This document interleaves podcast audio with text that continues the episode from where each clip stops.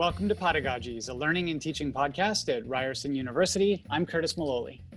And I'm Chelsea Jones. And today we are coming at you a little bit differently than usual. We're not in our normal studio space. We are recording on Zoom, but we are still in Toronto in the Dish with One Spoon territory, also on Treaty 13 territory of the Mississaugas of the Credit First Nation. And it has been a while since we've had a chance to do this. Chelsea, you have been pretty busy over the past year. I can't believe it's been a year since we talked like this. I can't believe it's been a year since our last episode. But yeah, I have been busy. Um, I did a postdoc in Saskatchewan, and then I had a research stint at the University of Guelph, and now I have a new position at Brock. And so I've been sort of moving around the country doing lots of things, and I'm glad to be back. Yeah, not yeah. just any new position. You uh, have a tenure track position as assistant professor of uh, child and youth studies at Brock University. So congratulations. Yeah, thank you. Awesome. Because I did my master's there. It was it's such a fantastic school. Yeah, well, you know, it's funny because I mean, it's like a whole new world out there, right? And everything is happening via Zoom or Microsoft Teams or some other online sort of platform. And so for the interview and everything, it was all online and I didn't get to visit the campus. And so as soon as I told you that I got a job at Brock and then you told me how great Brock was, I was so happy to hear it because um, like I've, I've never really been there. So it was good to hear from you what, what it's actually like on campus. Oh, yeah, what it's like beyond Zoom. Mm-hmm. Well, I'm thrilled for you. Really, that's really terrific news. Well, and you have some news too, because things have been changing on your end quite a bit. This used to be the Learning and Teaching Office podcast, and that space has changed quite a bit in the last year. Yeah. There has been a lot of changes. We are now uh, a small part of a much bigger uh, Center for Excellence in Learning and Teaching at Ryerson. So, uh, you know, the awesome. the provost kind of uh, reorganized uh, our units. We're now in, in one space, or uh, we were in one space before. Yeah before COVID. So um, we're, we're working now with uh, e-learning and curriculum quality assurance, uh, academic integrity, the digital media projects unit, uh, experiential learning as part of the center. So it's a really dynamic space with a lot of, lot of different uh, units working together to support teaching on campus. And uh, I'm glad we get to bring this podcast back. Yeah, totally. And I also wanted to mention, um, you know, I know in the last couple months with the pandemic and with things changing in terms of teaching and learning and having to shift online and sometimes quite urgently, quite quickly, I wanted to thank you and the people at the center, including Michelle Schwartz, who's here on this recording. Hi, Michelle. You can say hi if you want to. Hello, everyone. I apologize. There's jackhammering in the background of my call, and no matter where I go in my apartment, it, it's here. So I'll just keep my, my sound on mute. But All I'm right. here. Okay, well, Michelle is here and she did a ton of research, background research for this episode, but also, you know, you and Michelle and other people at the center have been working really, really hard to help people move their pedagogy online, which is sometimes not easy. So, you know, thanks, thanks for all of that because it's really important. It's been it has been quite a spring to say the least, but it's been great to have such a big team. We also have um, Sally Goldberg Powell with us today, helping us to produce this, who is an instructional technologist at the center. Um, you want to say hi, Sally? Hi, Hello. Sally. Hello, how are you both doing? it has been an interesting ride. Yeah, I just joined the team uh, right before the semester started last uh, last fall, so uh, definitely started as one thing and has changed into something completely different, but it's been wonderful to get to know uh, people across campus and to help them out with this whole transition. Well, thanks so much for helping us with this. We are, as as Chelsea said at the start, we're we used to do this in uh, in a production studio at uh, Radio and Television Arts, the Allan Slaight Studio. We are now doing it on Zoom, and, and we're grateful for your your help in, in getting this going. Um, so today we're doing uh, a, a a podcast about podcasting, very meta. Mm-hmm, mm-hmm. And uh, you know, one of the reasons for this is we're we're trying to be thinking a bit about the different uh, ways that we can both deliver content in a remote environment, but also, um, you know, there's been a long practice. And Chelsea, I know you in your own teaching have explored podcasts for a really long time, and there's been mm-hmm. you know a, a, a process for the last you know, gosh, I don't know how long have you been doing this? Ten years? Five years?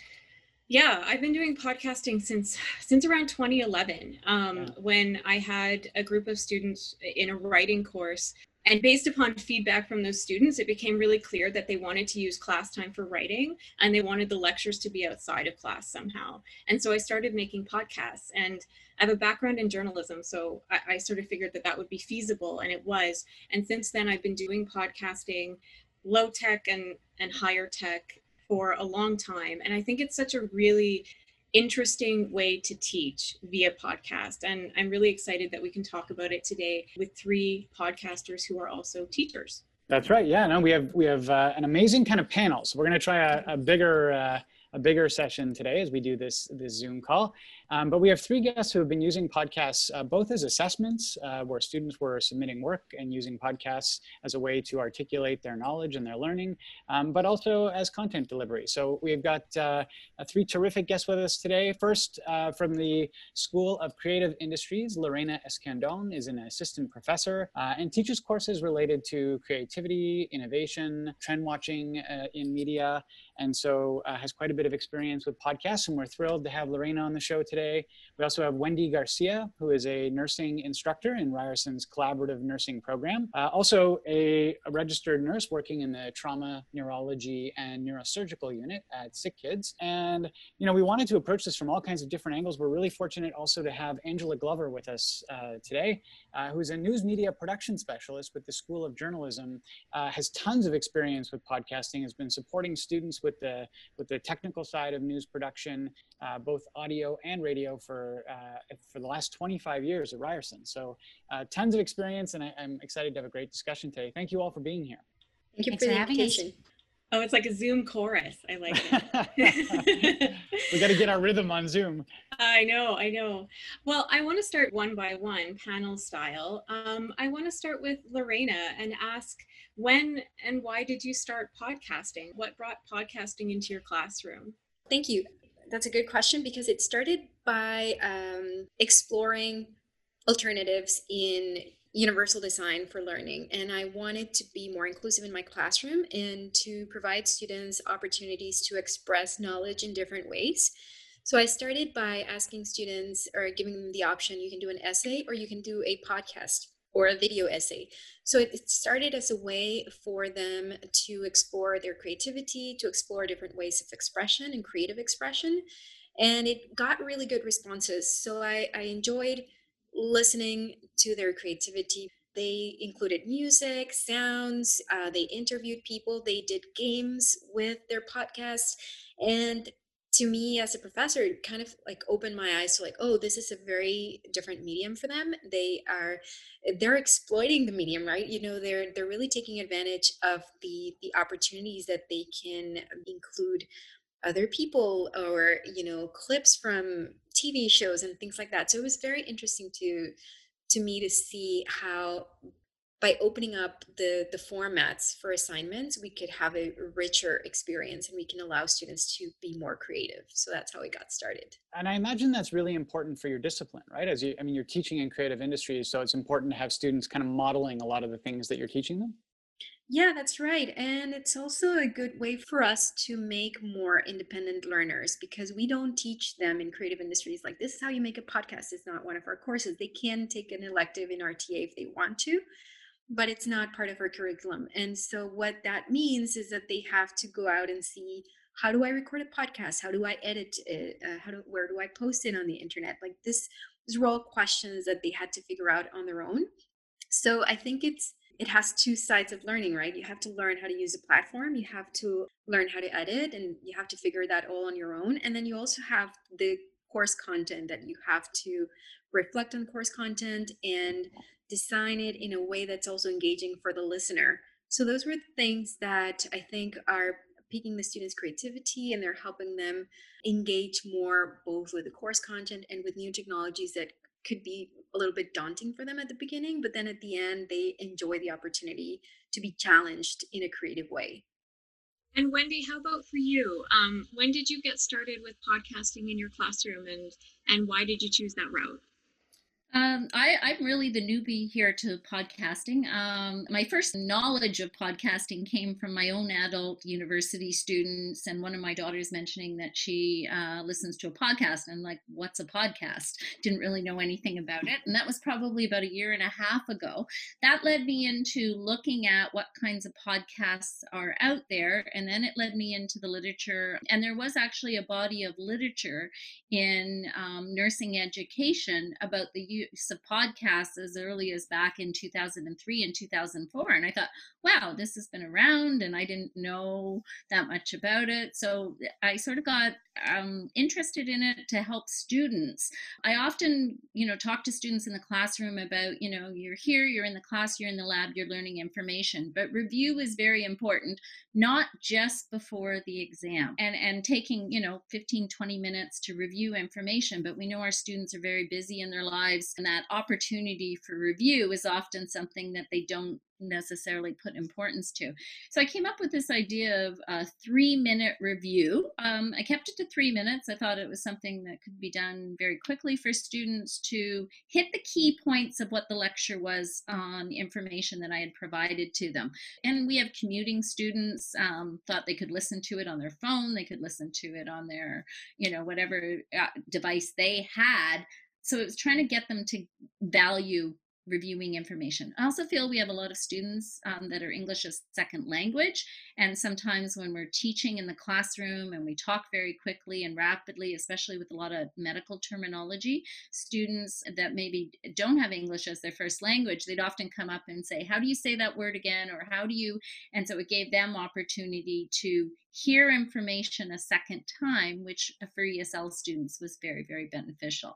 Yeah, Wendy, I, am I'm, I'm wondering, you know, in nursing education in particular, it's it's notoriously content heavy. There's so much, um, you know, I've seen some of the textbooks; they're massive. Uh, I'm wondering when you're when you're thinking about how you boil down uh, a week's content into three sort of key points that work well in a podcast. What was what was your process for doing that?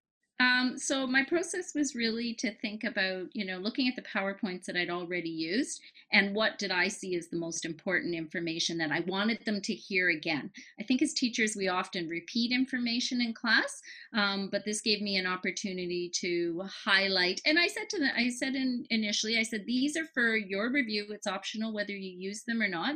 It's not necessarily content that will be on your exam because of course they're always like is this going to be on the exam? And i said these are key points that are going to be important to your professional practice to keep in mind. Um, so i really just sort of from my own personal experience what i knew and thought was i hope they didn't miss this in the lecture. And if they did then this gives them an opportunity to maybe think about it again and, and reprocess what they understood about it and Angela, how about you? Um, why did you decide to bring podcasting into your work? Well, podcasting kind of became my work. um, radio was obviously um, primarily what I um, what I taught. And uh, as podcasting started to become more and more part of um, the journalism industry, the news industry, we started incorporating it more and more into classwork, um, and then eventually podcast classes themselves, as well as you know the Ryersonian has a podcast, the Ryerson Review of Journalism has a podcast, the online classes produce podcasts. It's the you know the ultimate mobile medium, but using it to actually provide course content really didn't occur to me until the pandemic until we were starting to work from home in March. And video tutorials we use a lot because everything we do is technical. Um, but uh, everyone was so sick of looking at videos. You know, the Zoom fatigue. The I saw something on Twitter yesterday that says some places are doing Zoom free Fridays because they've had so much Zoom they can't take it anymore. That's a great um, idea. Yeah, yeah, so it really it? is. Yeah. As we record this on a Friday, um, but it's um, podcasting lends itself really well to certain types of course content. So if you're doing a guest speaker or a panel, um, and you you get more kind of nuanced emotional reaction i find out of audio storytelling because really we've been telling audio stories long before humans could write you hear the emotion in the voice you hear engagement it's generally more relaxed and kind of more conversational um, off, you know, kind of off the cuff sort of thing. So if you're taking complex topics like someone's research, but you have the person that wrote it explain it in layman's terms, it's way more engaging than having a dry document in front of you that a student has to read.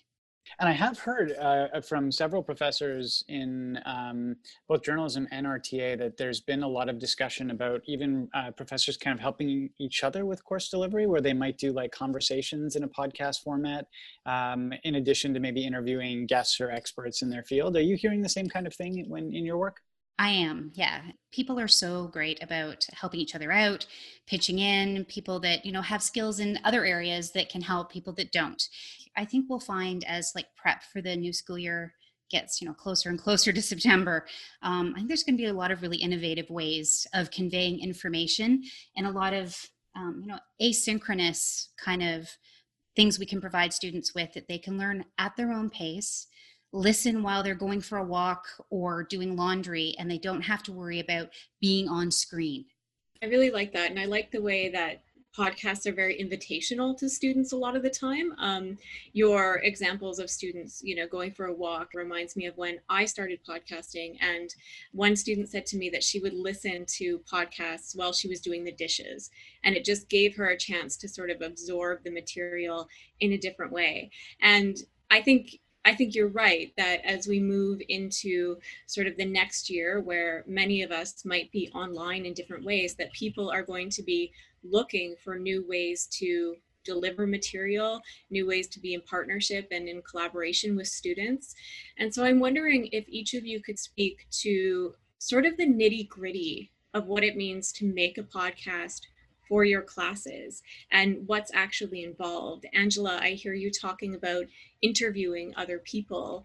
And Wendy, I hear you talking about really um, condensing high level concepts and putting them into these three minute reviews so i wonder if you could just tell us you know what what goes into making this work and if there's people listening right now who are thinking i want to make a podcast but i don't know how how do you do it and how can others do it i wonder lorena if we could start with you yeah for sure uh, so right now i'm recording my podcast on zoom and the reason I'm doing this is because I get the transcript and the subtitles. So I am actually going to use all of these elements to make it uh, more accessible to different kinds of students. I, I, have students who prefer reading, I have students who prefer um, having the audio, but also reading along.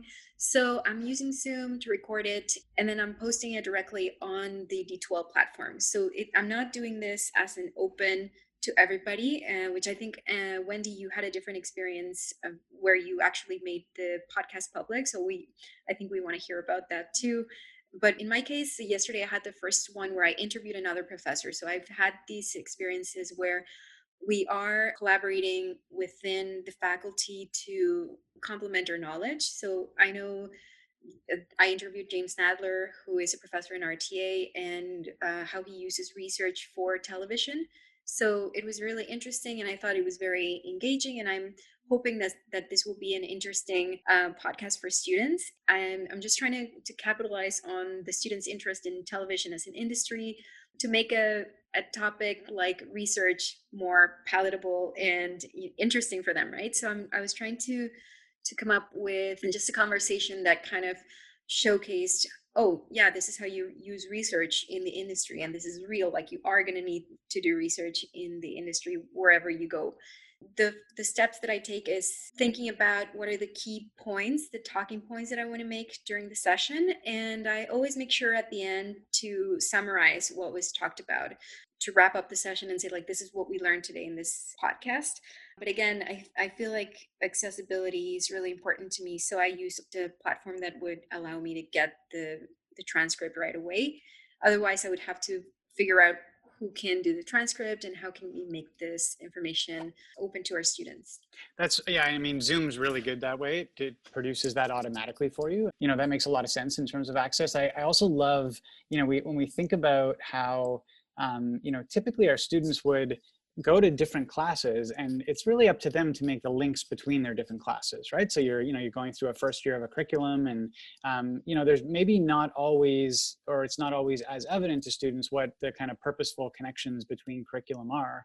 Um, and yet you know by inviting in james or other colleagues that are teaching you know similar kinds of courses or slightly different courses within a, a curriculum i imagine it really opens up that opportunity to make purposeful connections across uh, what you're teaching Yeah, exactly. That sounds very cool. Wendy, is that true for you in in nursing? Yeah, well, it certainly um, what was interesting when I first started. I mean, I've learned a lot about podcasting now since I've actually done my first podcast. I realized the importance about scripting.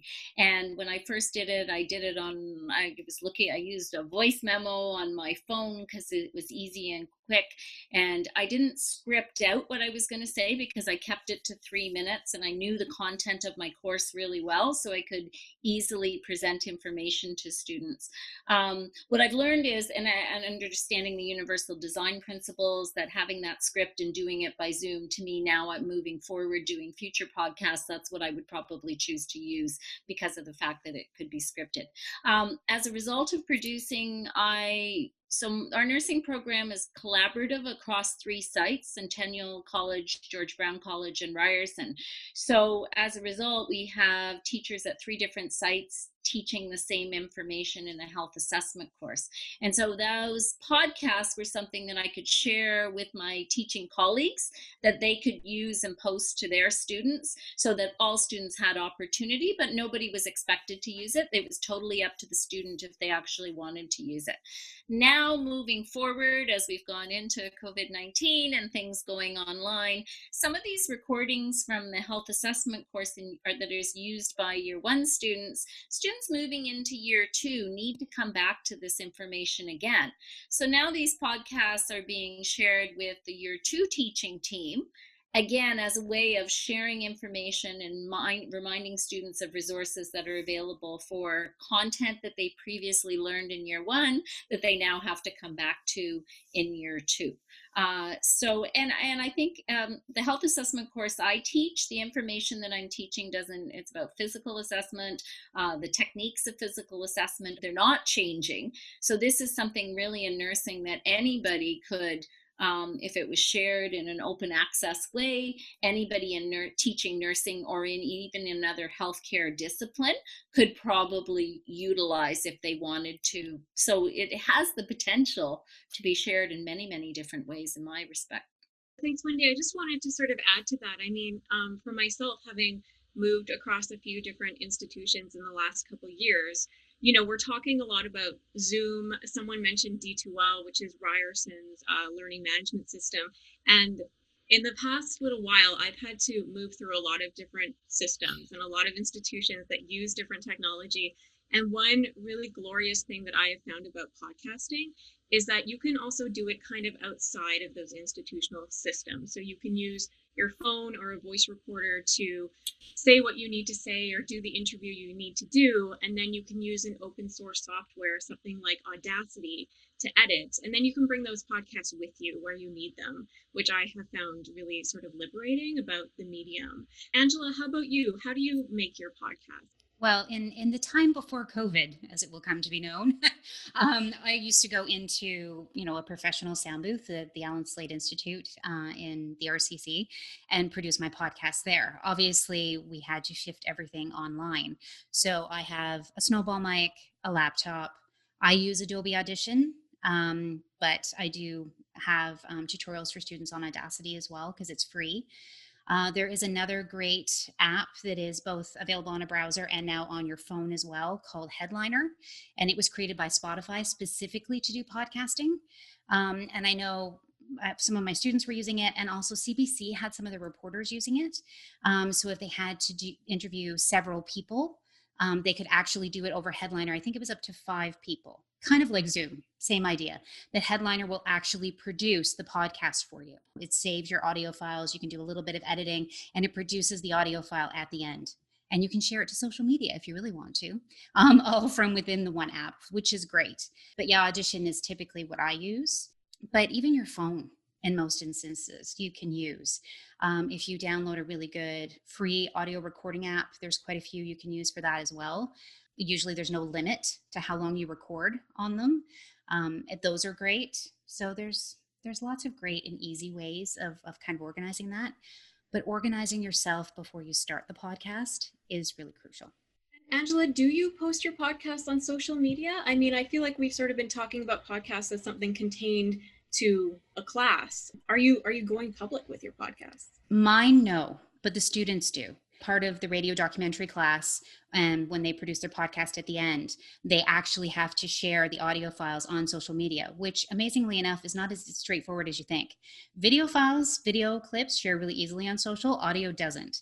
So the headliner app actually creates like a little video file with your audio essentially for posting on social media. So if someone wanted to do that you could and it would post to youtube I love this idea of the students actually posting their podcast publicly. You know, when we think about um, what happens in our courses and how a student, you know, you know, often may feel in some instances like they are they're doing assignments, they're getting a grade, and then they're done with it. Um, you know, it must change the stakes when a student realizes that there's, you know, there's a, larger accountability, but also that their ideas and their perspectives and their thoughts um, are going to, you know, be part of a larger public discourse. Um, I, I, I, wonder if any of you have have uh, thoughts about that, Angela. That seems in your case like it, it's uh, maybe really important to the curriculum in journalism. Well, it is. They're they're going to be practicing journalists. They have to understand that everything they're doing is held to a very high ethical standard. So obviously, it matters what they're putting out into the world. Yeah, Lorena, is is that something you've considered in in your practice? Yeah, I've considered it. Um, and you're right. When students realize this is something that could be part of their portfolio, um, it, they take it more seriously. I think that they take it seriously enough when it's just a class assignment, but I think it's it kind of raises the bar to what they want to, as you said, you said put out there.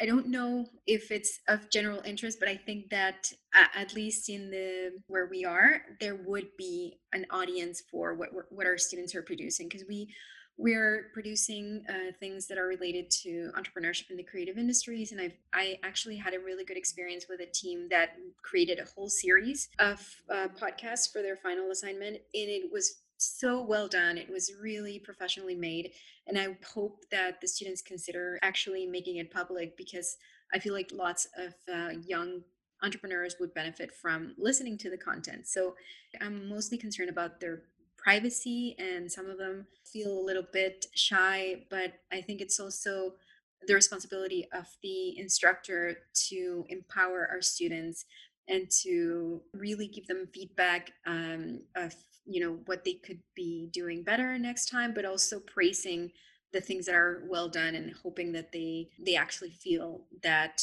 they they deserve to have this um, out so that the public can know what they're capable of and also you know why not? It's good promotion for ryerson right? Like we were doing good things and the students are producing good content so hopefully they will consider having it on the internet I love that. Uh, I'm wondering, you know, Wendy, you were talking about delivering content using podcasts. Um, you know, uh, reflection is such an important part of curriculum in, in nursing.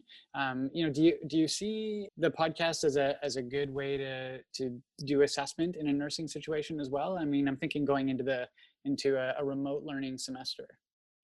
Oh, that's a really that's a really good question. Um, I haven't again I haven't branched into that using it from an assessment point of view. In nursing, certainly we uh, talk about that reflective piece of your own practice, and certainly rather than a written reflective assignment, a podcast could be utilized um, as a way of doing that assignment. If you might have an opportunity to give students um, Uh, ability to write a reflection. You could give choice, I think, to students by offering them do you want to write a reflection or do you want to submit a podcast? And for some students, they might find the podcasting is they feel more comfortable with versus the writing. So, yes, I could see it used as an evaluative method, and depending on the topic, it it could be absolutely. I haven't gone that direction yet with it, but now that I've tipped my toes into podcasting, I'm more and more interested in how it can be used in a number of different ways from an evaluative point of view. So, you know, we're making these podcasts with our students in mind and sometimes based on uh, their feedback and the things they have to be learning. But what have you actually heard from students about how the podcasts are going? What do students say to you about your podcasts? Um, Angela, maybe I'll start with you. The one thing I, I guess I can speak to students when they come into the podcasting course uh, for the first time, a lot of them have never done much work with audio. And I'm always amazed at how much they love it. They love painting pictures with sound. They love storytelling. They love not having to worry about pictures or how people look on camera or how it's framed. They can just worry about voice and sound and how all of those things play together to tell a story. And it's wonderful to see there was a really interesting stat I came across that said people spend like 16.7 seconds on a Facebook video, but they listen to 80% of a podcast they start. Like that's powerful. And that's really interesting. Yeah. Wow. And delivering student content, getting them to pay attention through an entire video tutorial or Zoom session can be kind of daunting. You lose them. So that 80% is huge. I wonder what percentage people will listen to this podcast. Like 100, Chelsea, 100. um, Lorena, how about you? I mean, you were mentioning earlier um, that part of the purpose behind your podcast has to do with universal design for learning and access. And do you get any response from students around the topic of access and podcasting? as Angela said, they love it. They really um, they appreciate when professors make an effort to be more inclusive. Uh, they appreciate having different medium that they can interact with, and not just like, oh, you have to read this book. But whenever I have assigned as readings, oh, can you watch this YouTube video with Alexa Chung talking about the fashion, the business of fashion? They love it. If I assign a podcast, um, they they really love the fact that we're thinking about um, things that will get their attention, that relate to course content, and that they can enjoy. It's not, it's, um, I feel like they, they may have bad experiences when they say, oh, you have to read three 30 page articles in a week. But if you say, well, it's one article, one podcast, and one YouTube video, they appreciate that we're making an effort to diversify and to reach them in their language and their areas of interest. So the, the, positive feedback that I've gotten for even the assignment is that they love having the alternative. So again, it's I don't make it uh, mandatory. I make this uh, as in another option. You can make uh, you can make an essay or you can make a podcast. And not all of the students choose podcasts, but the ones that do really enjoy having the the freedom and the creative outlet for their creativity. So yeah, it's it's been a positive experience. And Wendy, I, yeah, yeah, go ahead, chime in, Wendy. I was I was just going to jump in. Um, so I started and had done the first few podcasts. I was sort of producing them on a weekly basis, and then um, what was really fabulous was there was um, a master's student who was working um, with one of our full-time faculty. So she, as part of her learning, became involved in producing the podcasts uh, for our curriculum. So I did the first few and then she carried on and scripted them out and did them. And then part of her course that she was doing, she did a survey of the students in our course um, to determine how many were actually using the podcast. And what we had was upwards of 70% of students accessing, using it. They found it convenient, they found it quick and easy. They knew it was something that they could come back to anytime they wanted, whether they were, you know, reviewing prior to exams. What was really interesting to me was there was one week where I was a bit delayed in getting the podcast out to them and I was getting email messages saying, "Are you doing a podcast?" You're a hit. it was like, "Yes, guys, give me a minute." I said, "I'll get it to you." So they they like to they like to know when it was coming out to them, and and I typically did them after my class and my lecture. And I always encourage them. I said, if you can go back to that content a few days after you've sat in the classroom, then there's that opportunity. I said it's three minutes of your time. It gives you a quick review. Um, but it was interesting. They were looking for it before I'd even have it produced. The uptake of it by the students was fascinating to me that they were really keen to have that available to them. That's so wonderful. That is a great story to hear. I mean, you know, at Chelsea, you said you've been doing podcasts also really for almost 10 years. Um, yeah. I imagine you've had quite a bit of feedback. I, does it echo a lot of what we're hearing here? Yeah, yeah, I think so. I mean, I've had um like sort of a mixed bag of feedback because some of it's formal, right, on teaching evaluations, and I check in with my students at mid semester and end of semester, and I ask them what they liked and what they want more of, and in every class it's always podcast they like it because it's more accessible than your traditional lecture because um, you know, through Zoom or through a transcription service, you can offer a transcript so that people can read instead of listen if that's what they like to do. Um, and also, if you have students who are deaf, um, you can make a vlog and have an ASL interpreter uh, translate the podcast in a video. So that's another thing you can do to make it accessible if that's available to you. But a lot of the feedback I've received is also more informal. Like I'll tell you a little story. I was once walking in the Eaton Center, which for listeners who don't know is a really big mall near Ryerson University. And I was talking to someone, and then from behind, I heard someone say my name, and she said, Chelsea, is that you? I looked and there was this young woman who I'd never seen before. I had no idea who she was. And she said, I'm your student. I'm in your class and I recognize your voice from your weekly podcast. And I said, Oh, you know, okay, great. So that was kind of a cool way to meet my students. And then she goes, Sometimes I hear your voice in my dreams and, and so I just thought that was really weird and really funny. And so students have all sorts of responses. But I will say one thing about podcasting we've been talking about it as this sort of mobile medium that has a lot of perks, especially in this age of online teaching. And I think it is all of those things, but it has drawbacks too. Um, I consider, for instance, like sometimes depending on my teaching schedule, I'll make a podcast a few weeks in advance um, to sort of set up some sort of asynchronous learning module. And then what will happen is that there'll be something that goes on in the news or some sort of current event or something that we should be talking about that week, sort of live and face to face, but instead the curriculum is calling for a podcast. And so I've heard that from students too, that podcasts can have a way of sort of detracting from what's going on in the world or from being current. And and that's probably just a matter of planning your podcast. That's yeah, some that's of the feedback I've received. Yeah. That's really interesting. I guess if you're if you're too heavily reliant on it or it's too big of a part of the curriculum, it could make things a bit less dynamic. Yeah, I think so. So you know we're kind of running out of time here. So let's let's um, you know I've heard from a couple of you already that that scripting is really important to a successful uh, podcast, which is really funny because Chelsea and I wrestle over uh, I, am not a scripter. yeah, see, Curtis, scripting is really important. It's true. You've been right all along. Um, but I'm wondering if you could give, just as a kind of summary here, one piece of advice uh, to listeners, other than scripting, uh, about what you feel makes a successful either assessment or uh, content delivery, but something you've learned that you'd like to share with our listeners about uh, doing a good podcast. What would it be? I'll let whoever wants to jump in first there. I'll, I'll go first. Um, I think not to be afraid of trying it out. I know I didn't script because I knew the content well. Uh, the master student who produced some of the podcasts, she was very um, new to the content, so she needed to script. And so there's pros and cons, I think, to both of that.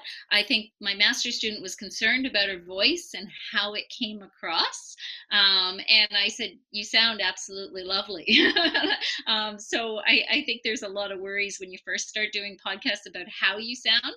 But if you, I think you flow into naturally speaking in a way that's yourself that you will become more comfortable in producing a podcast. So I found it quite easy once I got started, and I didn't find I needed a script. I think the script is beneficial to the students for sure. So that's what I've learned. Love it. Lorena, how about you? Um, I would just say, I think what Chelsea did just now by saying, oh, the Eaton Center, and describe what that is for uh, listeners who don't know what that is, I think that's a great idea. And it's something that you have to get used to because if you're in a classroom, you have the slide, you know what people are looking at. Uh, but if you're doing a podcast uh, you have to be a little more mindful of the details that you know people may not know an acronym or you know if you're describing something to to just expand um, and it's a great opportunity as well because if you if you write an article and the students read it there's no emotion there's no tone i think that using podcasts can allow you to be more expressive and to give this emotion to the material that you're teaching. So, yeah, just I think just being mindful of what we're saying and what we're trying to convey in the message. That's such great advice. You know, really being descriptive in an audio environment. That's that's really great. Thanks, Lorena. Um, Angela, you've been doing this a long time and even working in courses on podcasting itself. What's your one big tip? I'm a planner by nature. Um, so I have to, I, I write it out. Um, you know, what do I want this podcast to achieve? How often am I going to offer it? Kind of have a focus for it. Always script your intro and your outro. Um, I find they're a lot more seamless that way. Otherwise, if you do it off the cuff, you're going to forget something. And if you're trying to introduce someone, have a script for that. But other than that, I go with point form notes. Well, at least with students over the years, I found if I give them a script or they've written a script, they sound like they're reading. They don't sound natural, which is the whole point of a podcast. You want it to sound natural and conversational. So, point form notes, I find kind of loosen them up a little bit because they talk more. The biggest thing I find they do is they go too fast when they first start out. So, kind of practicing, remembering to breathe, slowing down to the point where you think you're probably going a little slow is probably just perfect because then you're at a pace that people can really take in what you're trying to say. I'm envious of your um, your speed. I can tell. I, I I have a tendency to speed up, and you've got you. I can already tell you've got that down. That's years of practice. I speak Chelsea fast too. naturally. Yeah. This is why people dream of Chelsea's voice because she's really good at that also. No, well, you know, just to clarify, I don't think the dream was a compliment. I think I think it was more like it haunted her dreams or something. But I'm glad I'm glad we're sort of ending on that uh, note about scripting. Um, that's that's great. Thank you, Wendy, Lorena, and Angela, for giving us an inside look into your podcast processes, um, especially at this time when everyone is trying to figure out how to teach online in in the best ways that they can. Um, this is really useful information. So thanks for joining us today. Thank you for having me. Thank you very much. Thank you for the invitation. We also want to thank uh, Michelle Schwartz, uh, educational developer at the Center for Excellence in Learning and Teaching, for organizing this group of, uh, of speakers. Uh, this came out of a, another project that uh, Michelle's been doing quite a bit of work on. And, and we are on Twitter. You can reach out to us by Twitter at Ryerson Teaching uh, or personally. Chelsea, what's your Twitter handle? I don't remember, Curtis. we were so seamless right till there. Ah, I can edit that if you guys want to try again. that was oh, we need a lot of help. that was not scripted. See, that was the problem. But also, I really enjoy just the general funniness of Chelsea not remembering. I do too. I do too. Angela's in the chat and she's like, always script your outro, Curtis. Actually, we did script our outro. I just didn't go by it, so I, I learned my lesson. Yeah, also stick to the script, Curtis. okay, I will. Um, I will. Why don't I start back with? Uh, I'll start right up at Michelle. We also want to uh, thank Michelle Schwartz, educational developer at the Center for Excellence in Learning and Teaching, who brought us all together today. Thanks, Michelle, for all your work. And thanks to Sally Goldberg Powell, an instructional technologist at the center, who's helping us on the tech end of things. Now, Sally is our resident expert in, in uh, all of these technologies. And, and if you're listening and- and need support in this area as well, um, Sally is a great person at the center to reach out to. Um, this podcast is funded by the Center for Excellence in Learning and Teaching at Ryerson. Uh, you can find us on SoundCloud, Apple Podcasts, and uh, reach out to us by Twitter. Um, we have our own personal handles, but probably the best way to do it is to go to uh, at Ryerson Teaching uh, and uh, let us know what your plans are for podcasts and uh, what questions you may have or thoughts you may have about what it looks like for the fall. Thanks for listening today. Bye for now.